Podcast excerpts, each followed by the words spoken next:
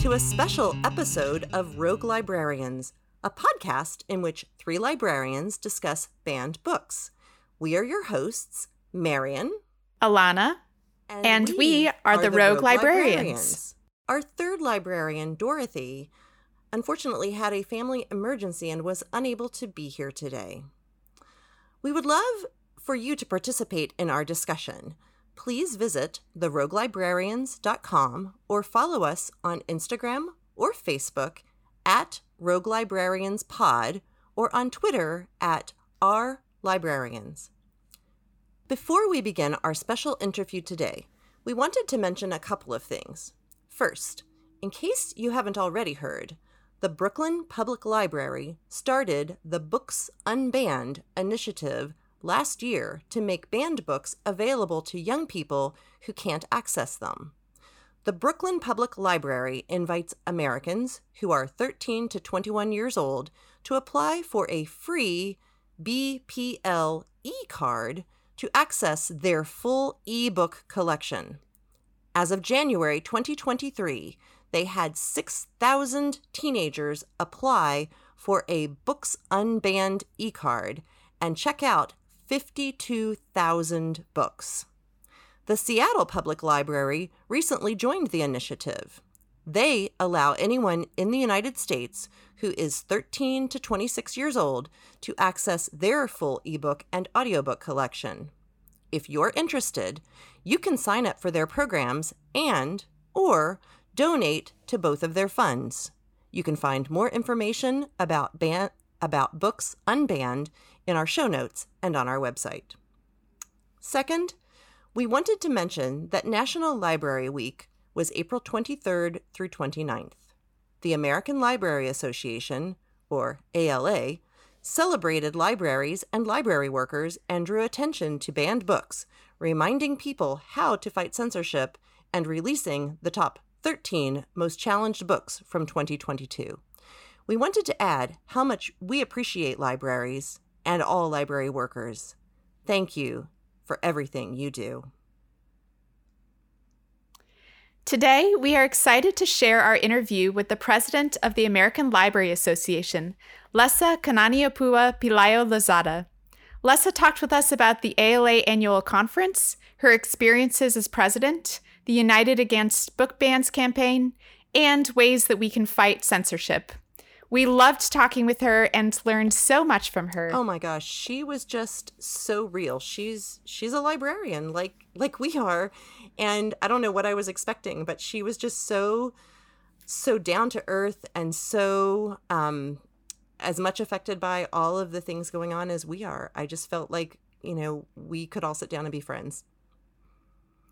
Yes, she was so lovely and so thoughtful in her responses and it was such an honor to talk with her it today. really was. And I have to say, I mean, the ALA is obviously an important organization for libraries and librarians, but to find out, and I, I've always known all the great things they do, but to find out all the things, or not all the things, but that there are things that they are doing behind the scenes so as to make things better and not worse, worse was a really that was a really eye-opening um, moment for me and it just made me feel so so good that that my membership is definitely money well spent.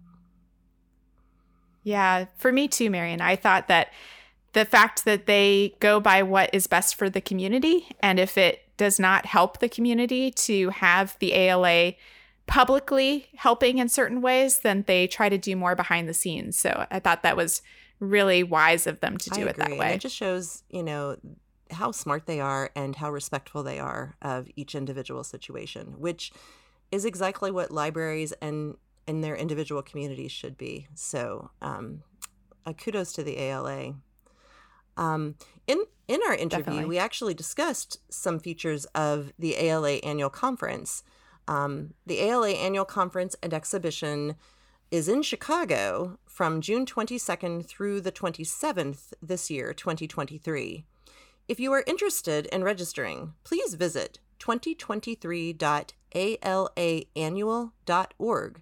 And for those who are unable to travel to Chicago, there is the option to register for the digital experience. You will have on demand access to the main stage and educational sessions. Additionally, the clo- at the closing session, Amanda Gorman, the youngest presidential inaugural poet in U.S. history, and Christian Robinson, a Caldecott Honor and Coretta Scott King Honor Award winner, will be discussing their book, Something Someday, which is available in September of 2023. I don't want to miss that. Yeah, it sounds great. We were thrilled to have the opportunity to talk with Lessa Kananiopua Pelayo Lozada today. She is the 2022 2023 American Library Association President and Adult Services Assistant Manager at the Palos Verdes Library District in Rolling Hills Estates, California. She recently completed a term as an ALA Executive Board member from 2017 to 2020 and was elected as ALA Councilor at Large for three terms. In addition, she is an active member of the Association for Library Services to Children and the Public Library Association, among many others. She has held an ALA membership for more than 13 years. Pelayo Lozada has been involved in over 10 committees at the ALA and division levels. She was also the APALA Executive Director from 2019 to 2022 and past president of APALA from 2016 to 2017. She is a past chair of the Palos Verdes Library District's Builds team, focusing on diversity and racial equity, and a Center for the Study of Multicultural Children's Literature board member from 2012 to the present. She is also a 2011 ALA Emerging Leader. Pelayo Lozada holds an MLIS and a BA in sociology from the University of California at Los Angeles and an AA in philosophy from El Camino College, Torrance, California. Without further ado, here is our interview with Lessa Kananiopua Pelayo Lozada.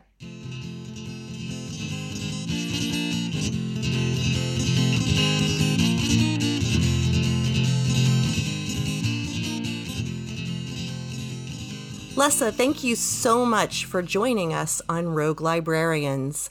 Um, we've brainstormed some questions that we want to go over with you. And the first one is What are some parts of the ALA annual conference, um, the upcoming conference, that you're most excited about? It is so hard to pick, I will tell you. Uh, but one of the things that I am the most excited about is actually my president's program, which is going to feature author Hinaleimoana Wong-Kalu, who is a Stonewall Honor Award winning author, as well as a um, Lambda Award winning author. She's a Native Hawaiian cultural practitioner, um, as well as a trans rights advocate. And so her book, Kapaemahu, which won the Stonewall Honor Book, I had the honor of announcing at the Youth Media Awards, and it took everything I had to not cry. Um, I oh. think at the first uh, Native Hawaiian person to be on that stage and to win that award um, was so meaningful. And her book is um, about uh, four mahu, so not male, not female, but a dual spirit in Hawaiian culture who come and bring healing powers to Hawaii. Um, and what that looks like for the people of Hawaii, as well as how that legend and legacy has continued into today. So I'm really, really excited to be in conversation with her. I get the honor of interviewing her, which will be wonderful. And I'm also excited. I mean, excited is probably not the right word to be quite honest, but I am really um, happy to see the breadth of programming that we have around book challenges and censorship. We will be kicking off the conference on Thursday night with a rally to read where we're going to celebrate individuals who have made contributions and battled these challenges head on. And then we are going to figure out what our future looks like, how we can be more proactive. And there will be sessions all throughout the conference. I think there's at least 20 sessions out of the 200 sessions, educational sessions that we have on how to get your policies, you know, in place how to fight challenges, how to take care of yourself during challenges as well, because they are not easy on us as library workers. So there's so much going on. There's also, of course, news you can use, lots of exciting authors. Um, as well as finding out what is hot in the literary world. That we cannot underestimate the power of that exhibit hall and meeting all the authors and seeing the exciting new books that are coming out. Well, that is amazing. And you've actually m- already answered my second question. So, so we'll just probably skip that because what I was going to ask next was what are the offerings that will be at the annual conference, um, which is at the end of June. Um, what are the dates again? The June dates are 20... June 22nd through the 27th. Right. And that's in Chicago. Exactly. Um, that ugh, I wish I were able to go. Unfortunately, um, in my new position at a public library, whose name shall not be mentioned for an anonymity, um, but as you know, only some people get to go to the conferences mm-hmm. because we have to have somebody to keep the libraries open. exactly. so, um, so I'm hoping um, for a future opportunity to come. But yes, so one one of the questions was, what offerings are we going to have at the conference on banned books um, or similar topics? And it sounds like that you've already answered that, unless you'd like to add anything more to that. I think the only thing I would add is that we're also going to have um, programs on health and wellness and trauma, which I think are intrinsically linked to book banning, um, you know, and as well as coming out of COVID. So I just want to highlight those two additional ones, those are two additional topics as well. Yeah, and th- that's huge because I know that I started in my new job in November and we've already had an in in-house you know staff meeting on trauma handling trauma mm. and we've also we just were participating in our state conference um, the regional conference, and the keynote speaking speaker was speaking on trauma. Mm-hmm. Um, and some of those sessions are really hard to sit through, I will say, because mm-hmm. we've all experienced trauma, but I cannot um, I cannot say enough how important they are, um, and in dealing with the public, how how important it is to know our own levels in trauma and mm-hmm. what our triggers are, and then, you know, how to help our patrons who are also suffering from trauma. So that sounds fantastic. I'm excited. Again, I'm jealous that I can't go, but um, I'm sure I will learn lots from our folks who are going, and will bring back information for us. Awesome. And we heard there's the option to register for the digital experience where you can watch some of the sessions from home. Is that right, Lessa? Yes, that is absolutely right. We are excited to offer a hybrid experience again for individuals. So, the virtual option, uh, our digital experience, will give participants access to more than 60 presentations from the conference wherever they are. These presentation selections are specially curated and include access to our main stage sessions, including speakers like Amanda. Amanda Gorman and Christian Robinson, who are going to be our closing speakers, um, virtual programs and educational programs, our news you can use sessions. And if you are a nerd like me, you can also have access to your ALA governance meetings and see your ALA council in full swing. Um, but these sessions will be available live as well as um, many will be available for on demand through August 31st. That's what I was just awesome. going to follow up and ask is um, because those of us who will be working in the libraries wouldn't necessarily be able to view them live or participate live, but so they will be um, available as on demand. Absolutely, because we know how hard it is to balance that, you know, work conference life, especially when we are at work and on the reference desk and such. So you can enjoy it whenever you want to, for two months following. Wonderful. That's a great option. Thank you for bringing that up course. Thank you. We want to come back to banned books a little bit later, but we wanted to find out more about your background first. So, we were wondering what was one of the most influential books that you read when you were growing up and why? Yeah, there's so many, but I think one of the ones that are just it's so vivid in my memory is The Giver by Lois Lowry. So, oh, yeah. yeah, right? mm. Yep. so, I read it for the first time in seventh grade in Mrs. Garcia's English class. Um, and I've read it actually a a couple of times since then, both as a teen, as a young adult, and as an adult, because I think that I get something different from it every time.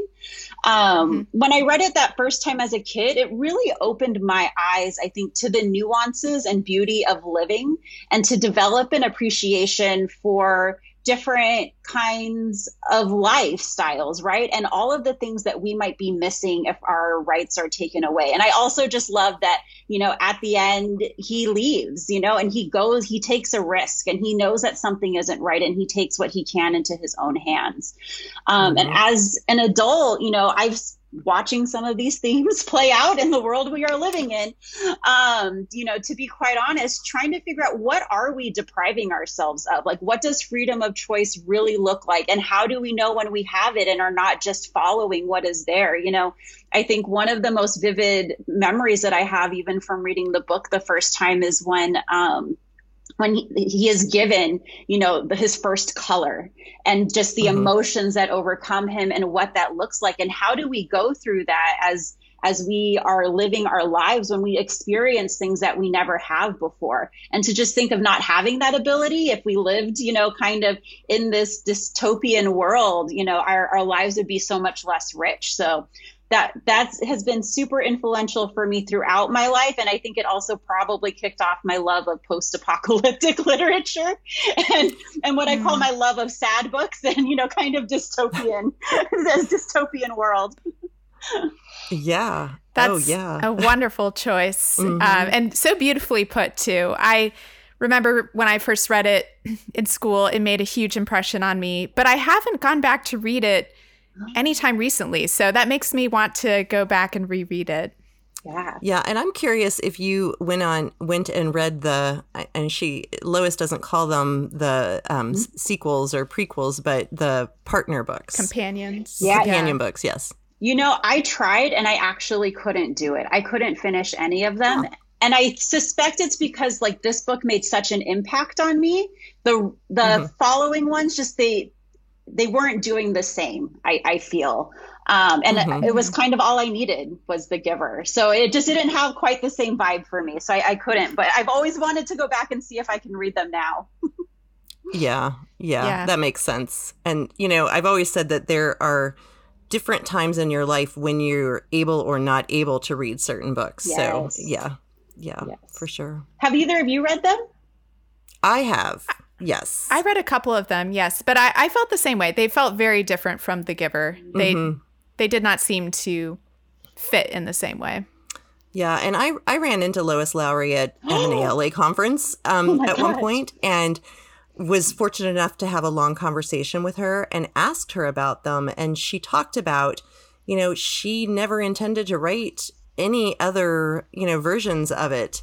Um, oh. you know the giver was the giver. And she said so many of her fans kept writing letters and saying i want to know more i want to know more.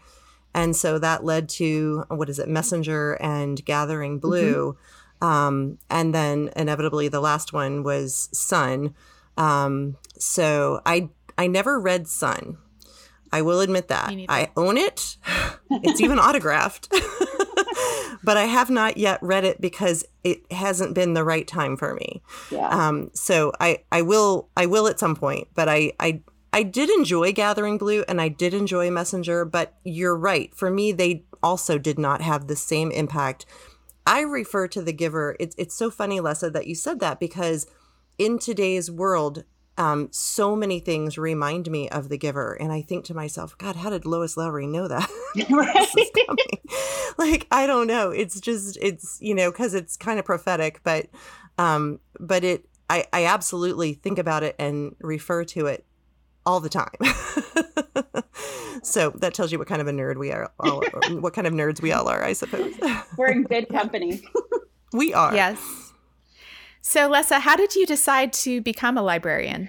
Yeah, so I was planning on becoming an elementary school teacher. That's what I always wanted to be, other than, you know, a couple forays into wanting to be a marine biologist, as I think a lot mm-hmm. of people my age wanted to be for some reason. Um, mm-hmm. But I, so I went, uh, my schooling was all about going into teaching and uh, specifically kindergarten through second grade um, I was working at Borders for a number of years and saw a bunch of Los Angeles Public Library librarians come in. And they had an end of the year slush fund. It was when we were all still very well funded in public libraries. And they just bought a ton of books and walked out with carts of manga and fiction and picture books. And I was like, what is this magic? And somebody explained to me that they were librarians and where they worked. And I had never thought of that as a career path for myself, which I think is kind of an interesting thing because I was definitely a library kid. You know, in the fourth and fifth grade, I went to the library every day after school. It was the only place I was allowed to go by myself. I walked there. It was in between my grandparents' house and my school, and I would go to my grandparents every day. My mom also works in a library. She works in a community college library um, as a library technician but I never saw that as a career path until that moment in Borders. And so I thought, oh, well, I after I am burnt out being a teacher because I like to have multiple plans and be very realistic about the future, I thought I would become a librarian. So I went to 2 days of credential classes um, decided teaching was not for me, actually. The pressure of having all of those young people's futures on my shoulders was a little bit much. And so my plan B became my plan A. And I went, walked into the County of Los Angeles, Lomita Public Library to volunteer. And they said, well, actually, we're looking for a library page if you would like to be a page instead. And that kind of solidified my love of libraries um, I got to explore a lot of different areas of librarianship as a page, um, you know, working out of classification probably a little bit. Um, but I got to try my hand at adult programming and children's programming to make sure that it was the right fit for me. And it absolutely was. And I haven't looked back since then. Oh, that's, that's such a wonderful story. and and honestly, I, one that I can personally relate to. So, uh, as I told you, my mom um, was a school librarian, mm-hmm. and when I was a kid growing up, she was the librarian in my school. So I would also spend a great deal of time in the library. And, you know, not just because it was my mom, but she would let me shelf books and yes. do shelf readings and things like that. And I always helped her do inventory. And yeah, so I, it was kind of in the blood. So what a great story. Um, so we want to get back to um, your current position, which is um, the president of the American Library Association. And we were wondering if you could um, put into words what some of your proudest accomplishments are from your tenure as president of ALA. Yeah, so I think one of my proudest accomplishments, and probably the nerdiest accomplishment, I'll start there, is um, we got through a bylaws revision. It is a historic moment in the association. You know, we traditionally have had a constitution and bylaws since the beginning of our association, which is almost 150 years ago, because ALA was founded in 1876. And the way that modern associations and modern nonprofits work is they are not quite so mired in ancient uh, policies and procedures, whereas ALA has been. And so back in 2017, I had the honor of being the chair of the steering committee on organizational effectiveness to look at ways that we could modernize our association as well as increase member engagement. And one of the recommendations that came out of our final report from that committee was to modernize modernize our bylaws. And so thanks to the Constitution and Bylaws Committee as well as the Committee on Organization and a number a huge number of working groups in between our original committee and getting this to council um, we were able to pass a new bylaws. It has a new executive board structure. It has a new council structure. And so that historic moment, which happened at LibLearn X in New Orleans, um, is one of my proudest accomplishments, seeing that through over the, you know, the last six years in different iterations and participation on my part, but being the, the president to guide us through a four hour bylaws convention that is rooted in parliamentary procedure um, mm-hmm. was quite wow. the task and something I love doing. But I think also what I have been extremely proud and honored to do is to steward the association through one of, I think, our most challenging times um, in mm-hmm. the profession. You know, I think when I decided to run for president, I decided to run in the summer of 2020. So we were you know, in the beginning of COVID, we were in the middle of protests, you know, for uh, the murder of George Floyd and the racial reckoning that we had ahead of us. And I thought that those were the themes that were going to be the ones that I would carry through and lead our association in. And I did not know that I would have book challenges, which I think come exactly out of those two main things that inspired me to run for president um, to be able to be the spokesperson for the association and mm-hmm. to fight back publicly has been a proud accomplishment of mine as well as an honor and to figure out what that path looks forward for us in a proactive situation rather than continuing to be reactive against book challenges mm-hmm. yeah and that that just really beautifully leads into my follow up question or my next question, which was what has it actually been like to lead the ALA in the midst of a record breaking book banning push across this country? It's been it's been difficult. I mean, to say the least. I think that, you know, being the president especially in this time there's a lot of there's a very heavy weight and responsibility on my shoulders um, to figure out what our future looks like in a member led organization. You know, that's one of the beautiful things about ALA, but also one of the frustrating things in moments where we have to do things quickly, where we have to, you know, galvanize ourselves and organize ourselves as much as we can, is we are, we rely on volunteers to do this work, right? Like I am a volunteer. I still have a job. I still have to go to work in right. addition to being president. And so I think that, you know, while I, I, said earlier it has been an honor, it's been very difficult and challenging. And, but I think that our members have risen to the occasion to be able to do it as well as our ALA staff. You know, we have an ALA staff of about 200 folks who work across multiple divisions and offices um, and who execute and help our members to um, actualize the things that we need. And so through that partnership, it's been rocky and it hasn't always been perfect. But I think we are getting to a place um, where I'm really excited about the things that we have coming up to continue fighting back against book challenges. Oh, well, that's great. Yeah. we wanted to ask a few more questions about those efforts because we know that you've been working so hard on that. And um, we know that you just published data from 2022 of how many book challenges there were.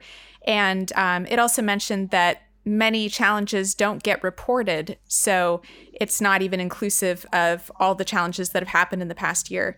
Do you have a sense of how many more challenges have occurred that haven't been reported to the ALA's Office of Intellectual Freedom? And uh, do you also have ideas for how we can encourage more people to file reports?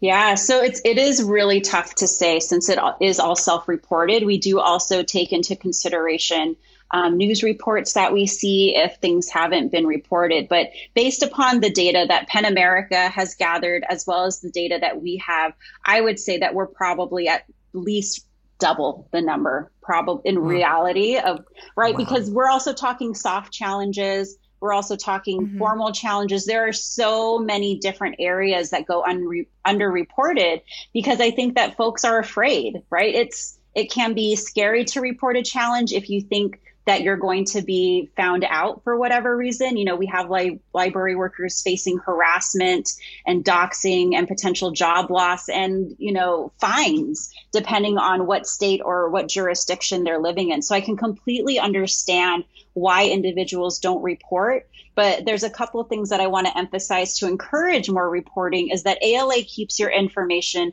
completely confidential.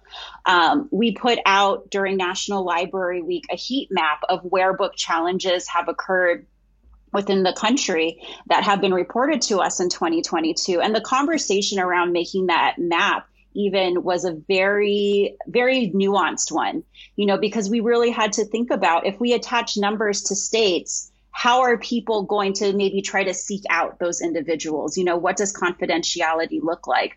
Because it is yeah. of the utmost importance to us to make sure that individuals are not outed. Um, you know, a lot of this work has to happen behind the scenes because ALA as a national organization is not welcome in a lot of places and actually can do more harm than good. So we want to make mm-hmm. sure that we're mindful of that. And also, I want to encourage folks to file reports because so that we can get an accurate number, um, to know that it's confidential, and to know that the Office of Intellectual Freedom can help you also. If you don't know where to start, or if you are experiencing harassment or legal ramifications, our office is there to help you figure out what your path forward looks like and how they can help you and your community and your library get through these challenges. That's a really That's really point. helpful. Yeah, it really yeah. is. Cuz I think also like yeah, no, I would say these the it feels isolating, right? Like it's you feel alone a lot of the time when these challenges can be happening especially if you especially if you're in a school library and so to know that you're not alone also and to make those reports so just wanted to add that extra plug there yeah well no and yeah. i appreciate that because um you know it's not a surprise. In in my library we library we also recently had i guess what you'd call a soft challenge. Um there were people who were unhappy about it and but it wasn't it never became official right? Um, there was a discussion about it at a board meeting. Um, but the thing is you know what what we've all learned from it first of all the librarian who had read the so-called offending story was terrified because of the particular location where that person works and what the politics are of the folks who live around there. Um, and also, um, you know, from our director, we learned a lot about how our local politicians are involved in mm. library funding and so on and so forth, and how those relationships are very delicate. And so, you know, decisions and things that you say or do have ramifications far beyond um, what you think they do. And so this has been very eye opening as as a um, relatively new public librarian. I had previously been a school librarian, so it's been interesting and a little bit scary. yeah. Yes. We have seen a bunch of great resources on the website of the ALA's Unite Against Book Bans campaign. There's a very detailed toolkit and lots of suggestions for things that people can do. What actions do you think are most useful for us and our listeners to take to fight censorship at this point? Yeah, I think the number one thing that we can do is to spread the word to our friends and family. You know, we cannot do this alone. We cannot be the only ones speaking out against book bans. We have to have those individuals in our communities, you know, our patrons who need these materials, who need these books to speak out on our behalf. Um, because that is, you know, we we are often public employees. Um, and it's the voters, right? It's the voters who have to speak up, those who put these individuals into positions of power that are trying to subvert our power. So I think that spreading awareness is really important, but I think also being proactive is really important.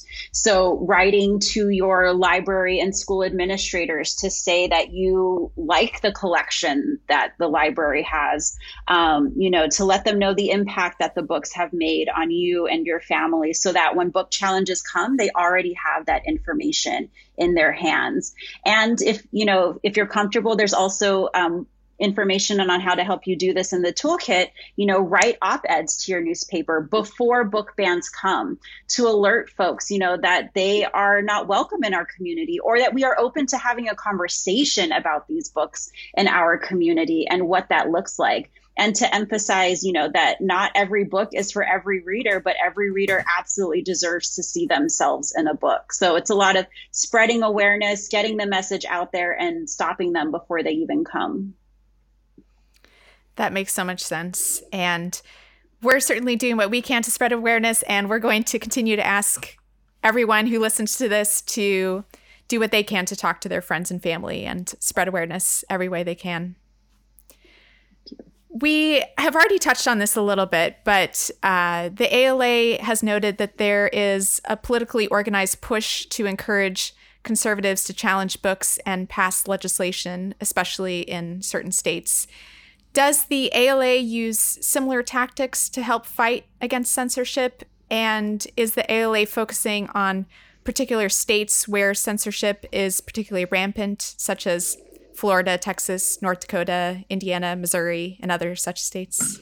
Yeah, so some of the ways that we are trying to organize ourselves are through the Unite Against Book Bans campaign. Um, you know, as a 501c3, we do also have to be really mindful of the constraints that we have um, as an educational nonprofit organization. So we do have, you know, limited lobbying. The types of information and advice we can give is sometimes limited but we also have a lot of power in organizing and galvanizing our advocates and those who support libraries across the nation. And so, what we really have to do, especially in states like Florida, Texas, et cetera, is to understand when and where we will do more harm than good as a national organization and when we need to be out front and when we need to be behind the scenes helping. You know, um, we helped a lot in Texas with the uh, Llano County Public Library where they mm-hmm. had books that um, were removed. The judge ordered them to be put back on the shelf. We helped with that part of it um, behind the scenes. And then also getting folks when the local city government wanted to just shut down the library because the books were back on the shelf. You know, calling upon our advocates who had signed up for Unite Against Book Bans in that area to be able to talk to their legislators and let them know that they wanted the library to be open, and they were successful. You know, we've also done a lot of help um, and work in Missouri um, around the defunding of the library. And so, you know we do we do a lot of these things um, quietly because that is the most effective way but we are absolutely helping to organize um, and to help in whatever ways that we can and whatever ways because each state has its own chapter also and not all state chapters are made the same um, you know, some have staff and some have are completely volunteer. So we take the lead of our local folks to know best for their communities and step in and be that loud voice when they need us to be and when it would be most helpful. That's wonderful. And that makes a lot of sense that it's very individualized and whatever the particular community needs, then you know how you should or should not step in to help. But I did not realize that you were doing things um, behind the scenes in Texas to help make that a success. So that's really great. Yeah, that's that, it's. Oh, sorry. oh no, I was just going to say agree and say that's very encouraging. yeah, it's tough because we do. It's a lot of what is ALA doing, right? Like ALA isn't doing anything. We're being silent, but it's because we're doing everything so quietly because we don't want to make it worse. right. Know? So it's it's very nuanced, and I, am glad that we have, um, you know, after the fact. Um, you know, some library organizations are are sharing the ways that ALA has helped. But even if they don't, we're just happy to see, you know, legislation pro library legislation pass and anti library legislation not pass. So, however, we can help, we are there for whether we get credit or not. That's great. It, yeah, absolutely. And I'm not sure if you've had an opportunity to listen to any of our previous podcasts, um, but we did do a special segment on legislation, both you know legislation that's being debated in some states and also legislation that's already passed in some states and you know there are some pretty um, scary bills out there mm-hmm. that are seeking to hold librarians, both school librarians and in some cases public librarians, criminally responsible mm-hmm. if um, we, you know, as librarians, using our um, professional knowledge that we've got master's degrees for, you know, if we choose to read a book that, or have a book in our collection even that is considered offensive by someone by mm-hmm. someone's standards that are not very clear, mm-hmm. librarians can be sent to jail or fined heavily, and that's a a pretty frightening um, precedent that is being set in in some states. So, um, so I was wondering, um, Lessa, if you could maybe speak from the ALA perspective about how have library for um, sorry, how have library workers, both librarians and um, librarian assistants, um, pages.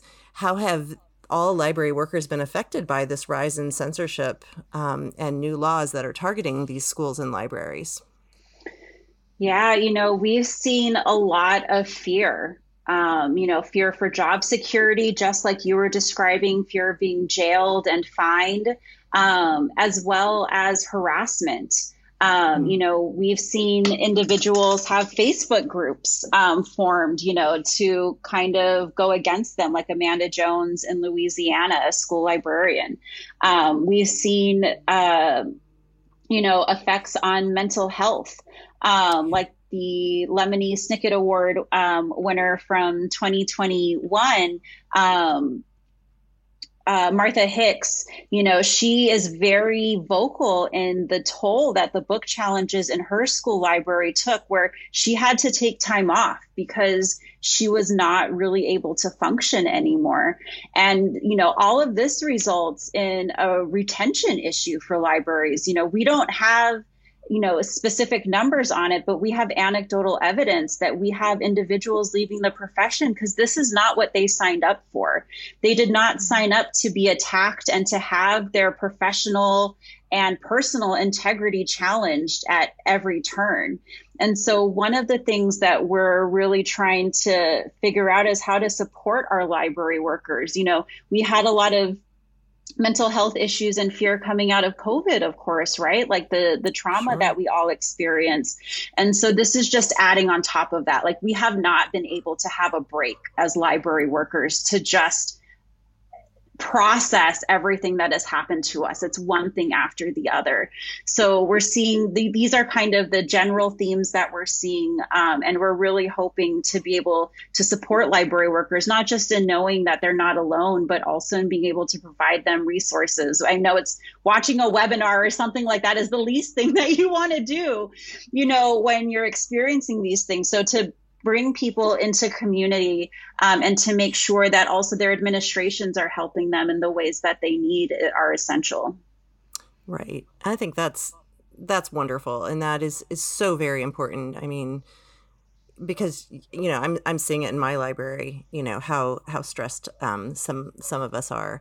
Um, but the other thing that we've been talking about you know kind of amongst ourselves is it feels like all of this legislation that is leading to um, you know questioning librarians and their professionalism mm-hmm. is somewhat of a systemic devaluation of the librarian certification um, you know and, and the same thing is happening kind of in the schools where you know mm-hmm teachers are professionals. They have to get a degree and they have to pass tests and they have to get a certificate and they have to renew that certificate every five years or something like that in most states.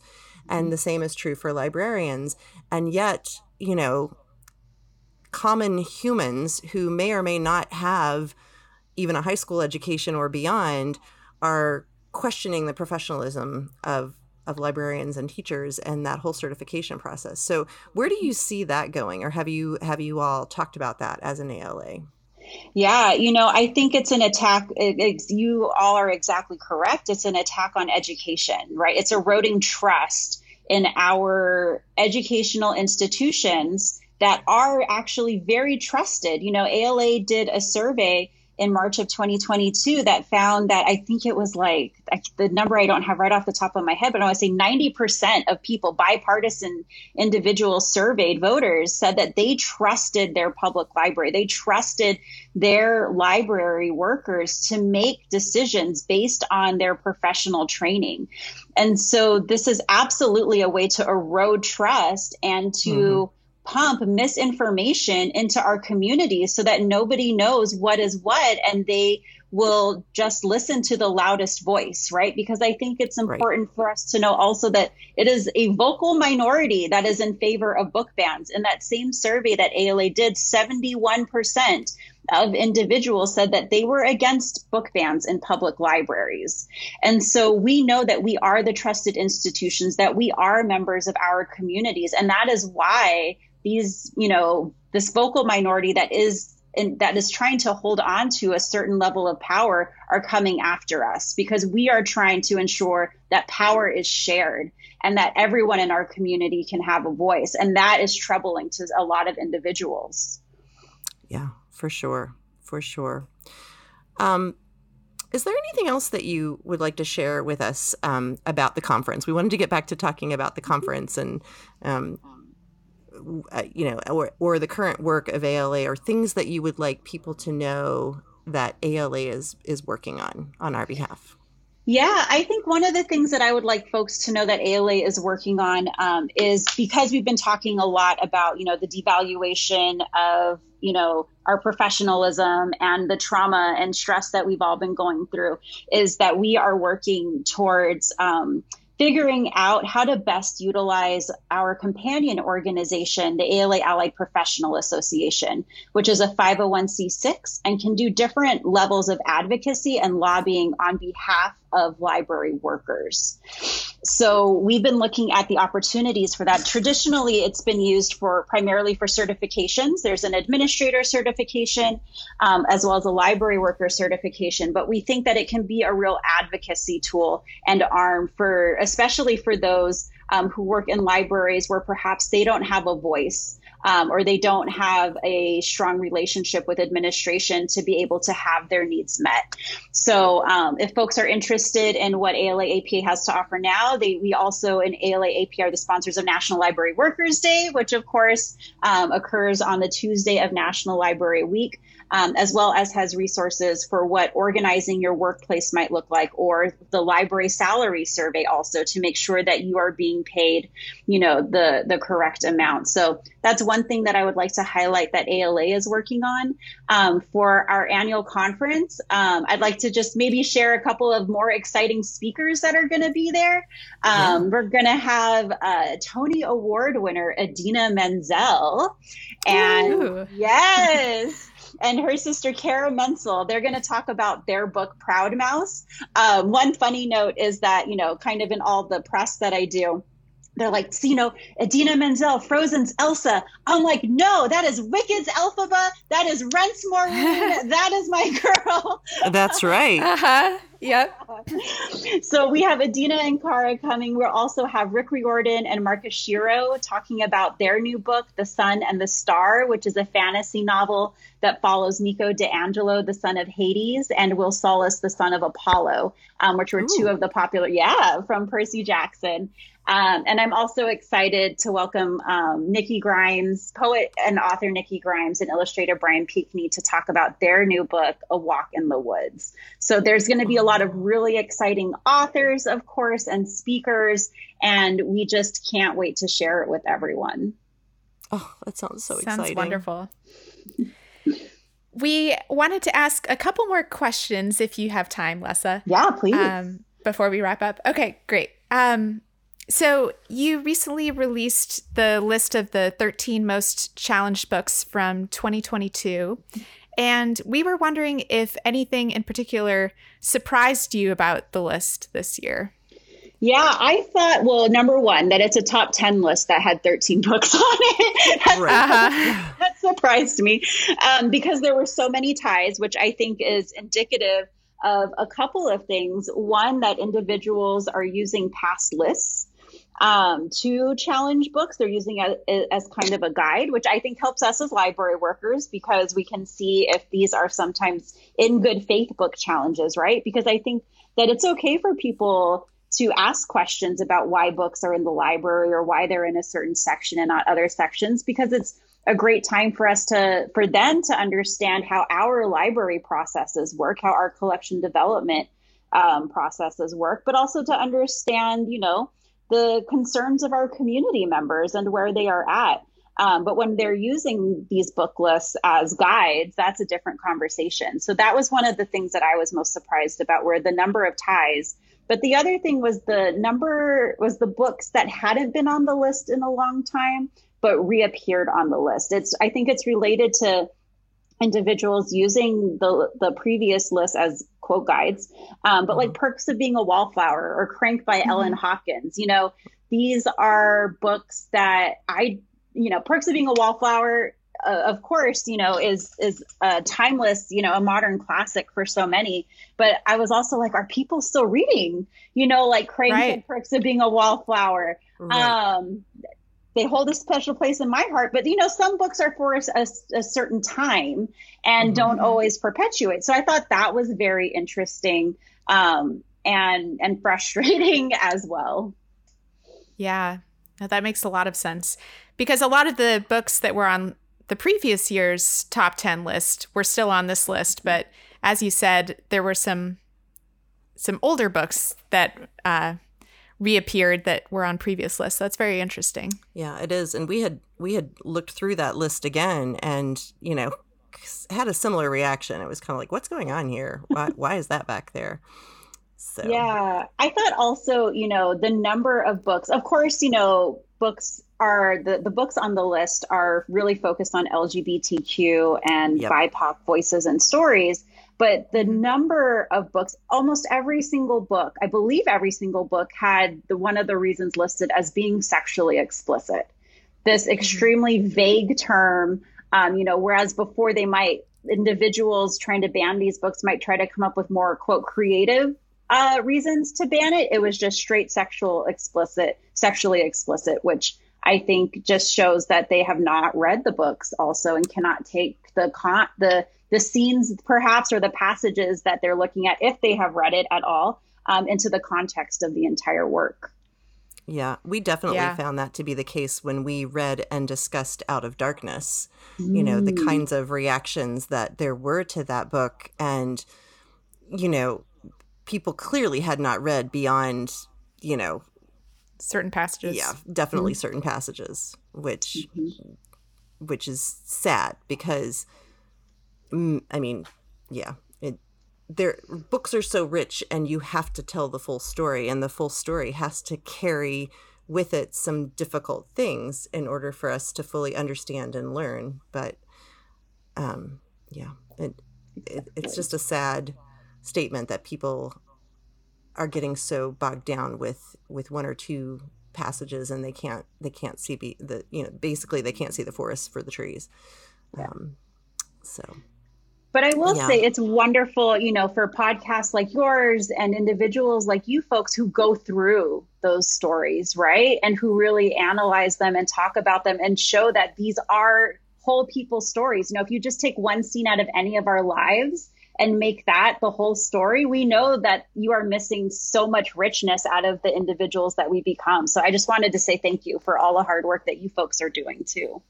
well thank Oh, you. thank we really appreciate that. And honestly it has led us to reading to have read to some truly life-changing books. I mean i know that mm-hmm. the three of us were completely shattered by out of darkness and we all loved it. So yeah and definitely definitely felt that life-changing um, feeling. And and we're all learning. I mean we're all learning.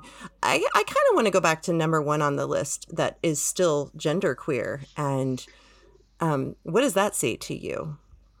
Yeah, I think that that one is, I would say, the number one book taken out of context, right? So I've actually Mhm. sat on a reconsideration committee for genderqueer in the past.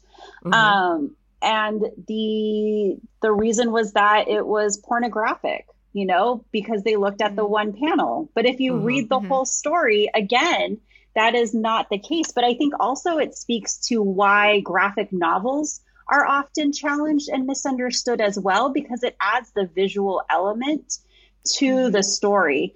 Um, so it makes it seem like it's for children because it's illustration, but we know that there are graphic novels that are for adults, that are for young adults, and that are not for children and are not marketed to children at all. And so I think that it's also just a real misunderstanding of the beauty of graphic novels and what we as adults can get out of them and that they are not just for children. So that's a huge, you know, kind of educational campaign that I know a lot of graphic novels and and comics lovers have been on for a very long time. Um, but it just it really shows that folks don't want to listen. They they don't want to listen to each other. They don't want to learn to have empathy for any opinion that is not theirs. yeah Yeah. Yeah. Well, and that's again goes back to why all of us, all three of us and our colleagues are all doing what we're doing because we we want we want people to read and learn and experience and have conversations because the conversations are what are going to bring us together and to to help us all to understand each other better. Yes, So- yes. Um, we saw on your website that you have held several different positions in libraries, including children's librarian, teen librarian, and most recently, adult services librarian. What is one of your favorite things about being an adult services librarian? So um, I will say making the transition from children's to adult was very difficult for me because I love being a children's librarian so much.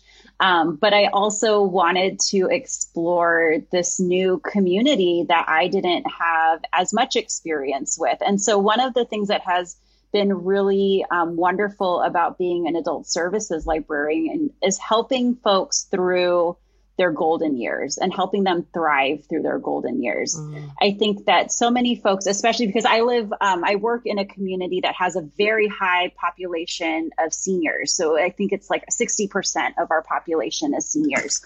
Um, so what we see are individuals who are not ready to be put out to pasture, who are not at the end of their lives or even their careers and still have so much to offer the community. But as soon as individuals retire or hit a certain age, that stigma of they can't navigate technology or you know they can't do they can't drive themselves they can't do all these things um, becomes a stereotype that i see so many folks working whether consciously or subconsciously to fight against. And so just seeing how they can bring their wisdom also to the library and to the broader community by giving ideas and sharing, you know, what their career used to be and how, you know, they can apply their engineering skills to helping with the children's program or with the friends of the library or just learning a completely new thing and starting a new business. They meant to retire, but oops, they're now starting a whole new job or career um, in their golden years has also been really rewarding and just developing those relationships and seeing how their communities grow um, has been a wonderful part of being in adult services. That sounds great. It's wonderful. Yeah. I um I've dabbled just a little bit in my public library in adult services. Um, but one of the things that I really love is when a library does holds different book discussions that are not pegged as, you know, adults only or children only or teens, mm. you know, YA. Um, but it's really fun when people come together to have conversations about a book and are bringing their perspectives from, you know, whatever age they are.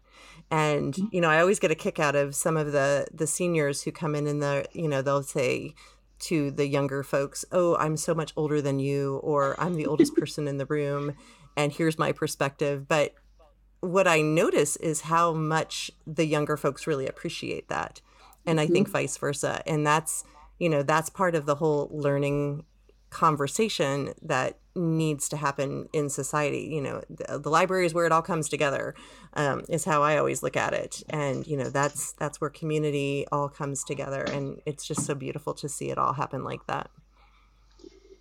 Absolutely. I think the book club is a beautiful example. I we did one um, uh, for Women's History Month for uh, We Should All Be Feminists. And it was an intergenerational group that was there. And to listen to, you know, our older generation talk about what feminism meant to them and how it was a dirty word Mm-hmm. And, um, you know, for us younger folks to be like, oh, yeah, like I'm a feminist, I do this. And like just seeing how we bridged kind of the gaps over the years and shared our experiences on what it was like to be a working woman, you know, in the 50s and 60s versus now and how things are different and how they are not. Um, right. It was really a wonderful way for our community to come together. So I love that idea. I think everyone should have intergenerational book clubs. yeah, yeah, for sure. I love that too. Finally, Lessa, could you please tell our listeners where they can find you online? Yes, I am at lessa4libraries.com. All of my social media handles are also Lessa for Libraries with F O R spelt out, except for Twitter, because I don't know how uh, letter counts work. So that is the number four, Lessa for Libraries. awesome. Lessa, thank you so much for everything you do for the ALA and for your library. And thank you so much for talking with us today. Thank you. This has been a real pleasure and delight to speak with fellow library workers. oh, thank you, Lessa. We've really enjoyed you very much and your wisdom. And thank you uh, for all of the behind the scene things that ALA is doing for libraries. We we just are so grateful. Of course. Thank you. Thank you.